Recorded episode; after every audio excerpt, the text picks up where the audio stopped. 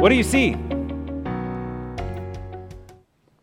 Uh, maybe you have gone by somebody like this in the past. Maybe you've met somebody like this. Maybe uh, you've even been someone like this. And as you look at that picture, what needs does this person have? Well, he actually has one that he's spelled out for you right there on his sign. Food. Maybe you think shelter, some warm clothes, especially in this last week, some, some protection against the bitter cold that we experienced. A home, a, a job. What does he need? Or maybe take a look at this picture. What does he need? Support, care, love, maybe intense physical therapy, maybe prosthetics. Those needs are obvious. You can see them. But what do you need? If I were to ask you that question and say, when you look at your life, what jumps out to you? What is obvious to you? What do you need? Real rest, financial stabilization, a career win, a, a win at your job so that you can feel proud and successful, so it'll re-energize you to keep moving forward. Maybe you need that, that spark to be reignited in your marriage, to rejuvenate it, or, or to restore what feels like it has become broken. What do you need? And what if you met someone who had the power and the ability to meet your needs, whatever they were, to meet them, to fix them, to solve them? What if you met someone like that? What would you ask that person for? As we continue our walk through this fast-paced, moving account that Mark gives us of Jesus of Nazareth, as we continue in this worship series talking about this race to the cross that Mark is giving us as he tells the story of Jesus, today Jesus' activity is going to highlight for us a need. A need that you and I have. Our ultimate need, a need the magnitude of which is so great that you cannot afford to miss it. And so we're going to dive in, Mark chapter two. Mark tells us that Jesus had returned to his home base of operations, uh, this town of Capernaum. Last week, Pastor Dan told us that there was kind of a crossroads of activity that took place in Capernaum, so it made it a great place uh, to get to know people, to connect to others, and people found out. They found out that Jesus was back, and so there were crowds of people that flocked to this home where Jesus was. So many people, the crowd accumulated so much that they filled the house, standing room only, spilling out into the courtyard, spilling out into the streets. And they came because they wanted to listen. They wanted to listen to this teacher who spoke with authority. He preached a message that was, that was different, and it was good, and it was about God's love and compassion, and they wanted to hear it, and so they, they pressed up against one another. Body to body, shoulder to shoulder. They were willing to rub shoulders. They were willing to exchange sweat with the people around them. They didn't care. They were going to jostle and they were going to push and they were going to shove to get closer and closer to this teacher until there was no room left. And because this teacher taught with such authority, there were people who also came for more. These friends brought their friend to Jesus. And their friend had a need. A serious need. A need that needed to be addressed, and the only person that they knew of who could address this need, who could solve it, who could do something about what had occurred in this man's life was Jesus, because this man was paralyzed. We don't know how, when, why, where. All we know is that he did not have the use of his legs. And in the first century, that was horrific. Because that meant that this man, he was completely dependent on everyone else.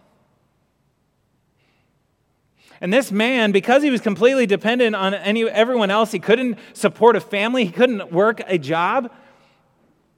He was seen as a burden on society. He needed to depend on people like his friends who loved and, and com- had compassion on him enough that they wanted to bring him to Jesus so that then he could depend on Jesus. But the crowd was impermeable. There was no way to get to Jesus. So they got creative. They carried him up to the roof of that house. Roof was probably a, a flat roof, uh, timbers or, or tree trunks placed over the top of the house and then covered over with leaves and branches. And then that would have been covered over with mud and clay. And so can you imagine the work that it took for these friends to dig, literally dig through the roof of this house to make an opening?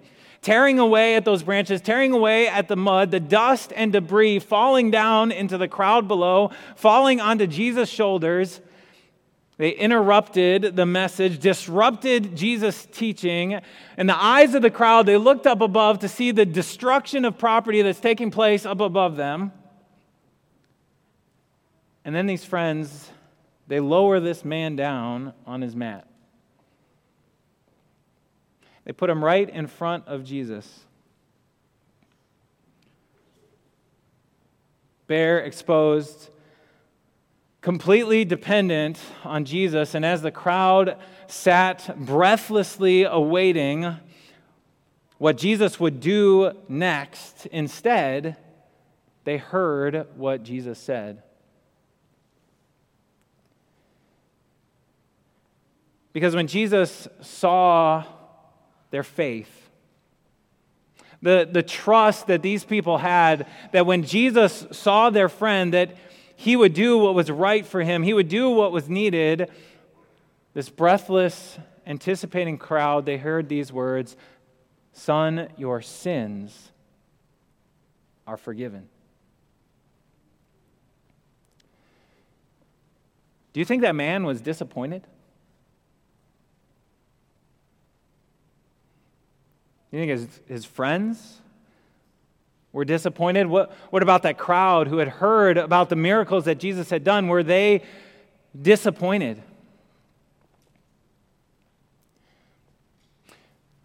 You see, Jesus perceives beyond the obvious. If you're taking notes today, this is the first thing you can write down. Jesus perceives beyond the obvious to the ultimate need.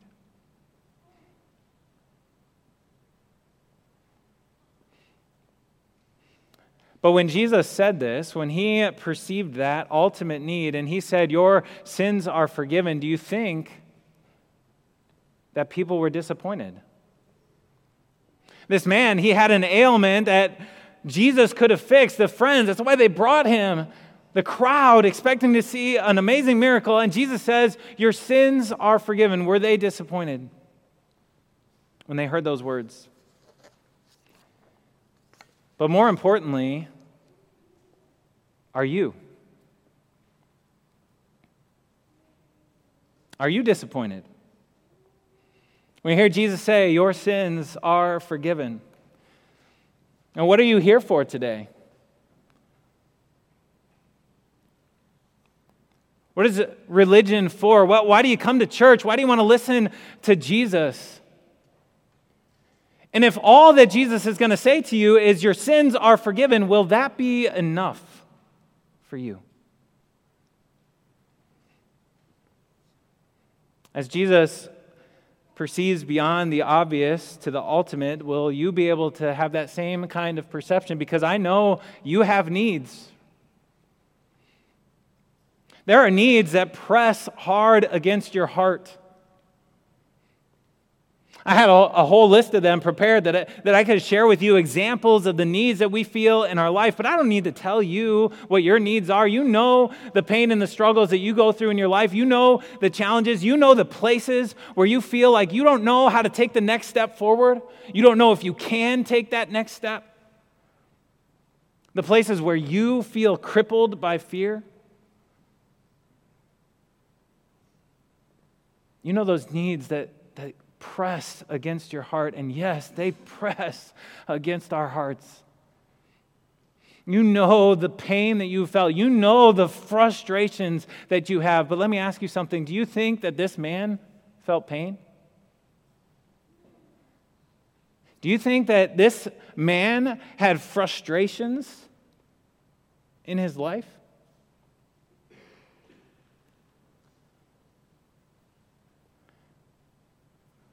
Imagine how frustrated he had been.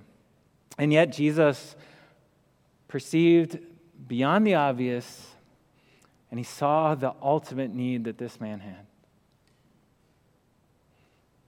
Because Jesus knows that there are some needs that they will affect this life, but there are other needs that affect eternity. And so when this man was lowered in front of Jesus, when he was completely dependent on Jesus, Jesus said, "Your sins are forgiven." And dear friends, we are completely dependent on Jesus as well. When Jesus saw that this man had a serious need, yes, there was a very serious need that he had, a serious need that you and I have also. And without that need addressed, we are cut off from the God of all goodness. Without that need addressed, there is an impermeable barrier between us and our God. And we can't get there, not on our own. And that need is sin. That's the disobedience that we've had in our lives against God's commands, the ways that we haven't lived up to His almighty, holy, righteous expectations.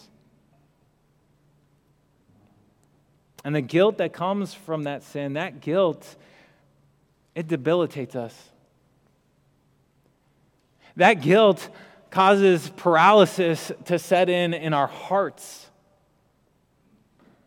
It affects us with death itself, not just physical death, but spiritual and eternal death. And so our ultimate need is the forgiveness of sins. And so Jesus says these words to you. Jesus says to you, your sins are forgiven. Is it enough? Will you be disappointed in that? And I want you to really pay attention to how Jesus said those words to this man, how he says them to you. Because this is such amazing news, and it's amazing news that comes from an amazing Savior. Jesus said, "Son, my son." This was, this was a grown man to whom Jesus had no familial relationship. Right? He didn't know this guy. They weren't tied together by blood. There was no relationship there except for the relationship that Jesus chose to have with this man. And when Jesus chose that relationship, he said, "My son." Jesus wanted to emphasize to this man the deep compassion that he had. He said to him, "I care for you as much as a father cares for their son. I love you as much as a parent loves their child. My son, your sins are forgiven." And Jesus wants you to know that too. Jesus wants you to know his deep compassion for you. And so when Jesus turns to you, he says, my dear child, my daughter, my son, your sins are forgiven.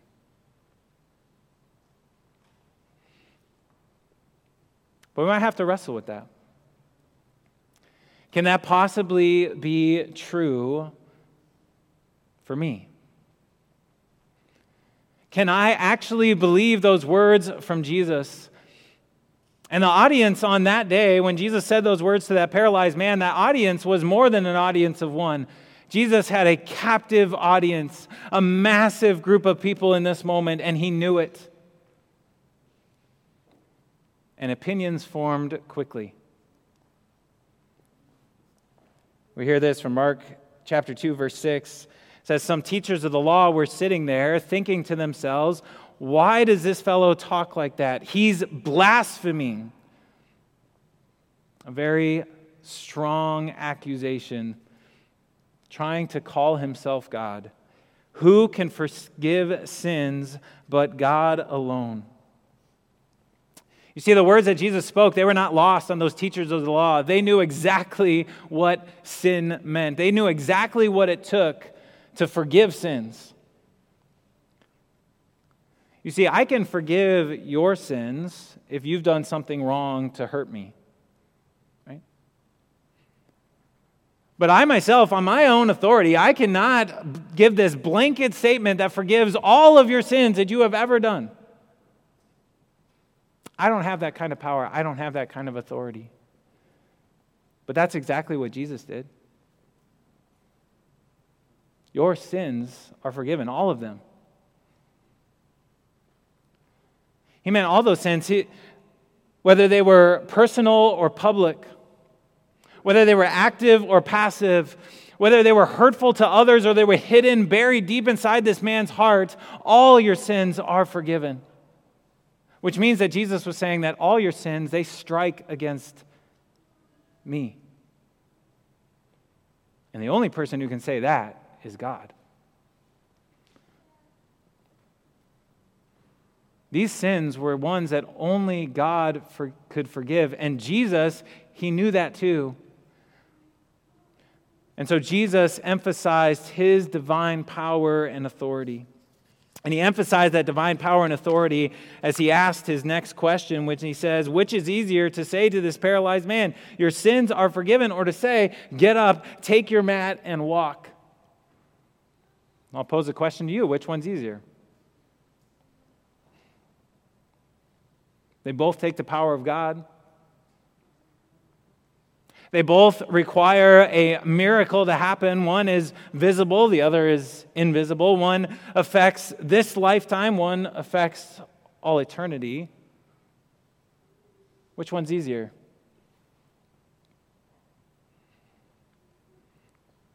They both require God's power. They depend on divine power alone, and that's exactly why Jesus did what he did next, where he turned to this man and he said, I tell you, get up, take your mat, and go home. And the man stood up and he walked out in full view of all of them. Not a magic trick, no deception. This was real. They witnessed that miraculous healing. But the miracle was not the point. The miracle was not the point, but it did point to that which was much bigger, Jesus' authority to forgive sins. And you need to know this. This is so important for you. You need to know that this isn't some pipe dream out there. This forgiveness isn't just something that's, that's maybe there. Maybe it could be yours. No, forgiveness Forgiveness is real because it rests on Jesus' authority. Your sins are forgiven, wiped away, clean, no longer there. There is no more guilt. There is no more burden on your heart. You have access to God. You are loved by your God. Forgiveness is real because it rests on Jesus' authority, and forgiveness was Jesus' purpose. He broke through the roof of heaven and he came down to this earth. He broke all of those barriers that existed between you and God. He took them all away as he entered into this world, and he came through all the dust and debris of human depravity. He took on our own weaknesses. And he was not carried by friends. No, he was dragged by enemies.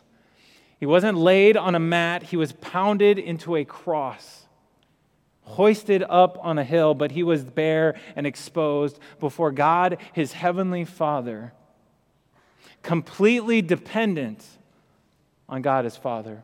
And though his Father looked on him with the utmost of compassion, the deepest of love, Jesus found no mercy.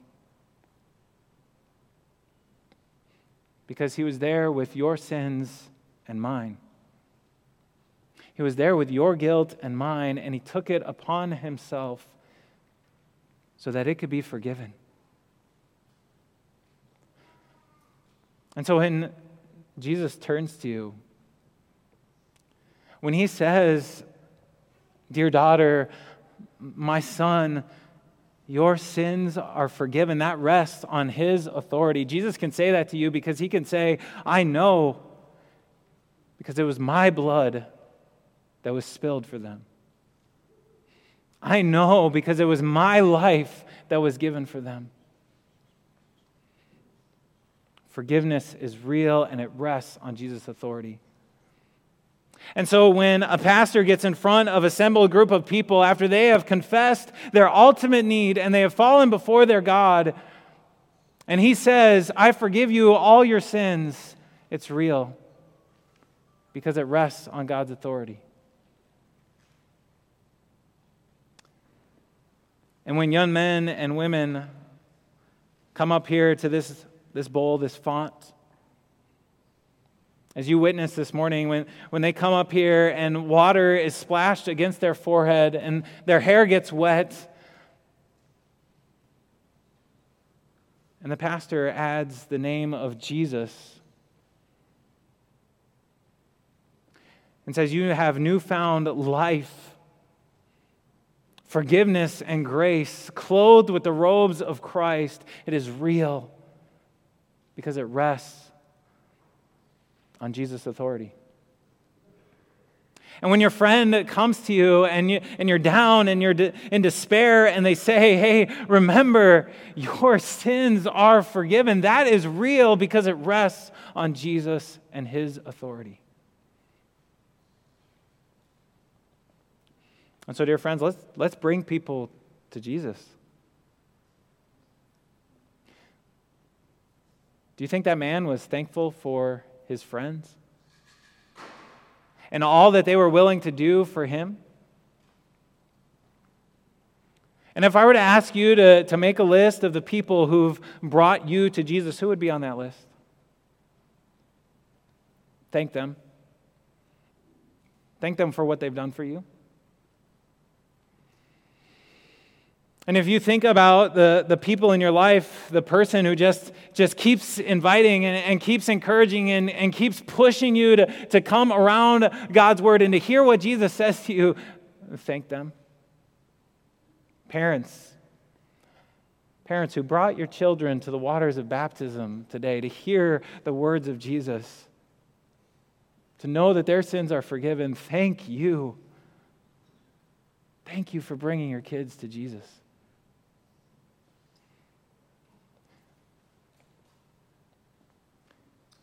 His authority and his power were connected here this morning. They're connected in the words that we speak.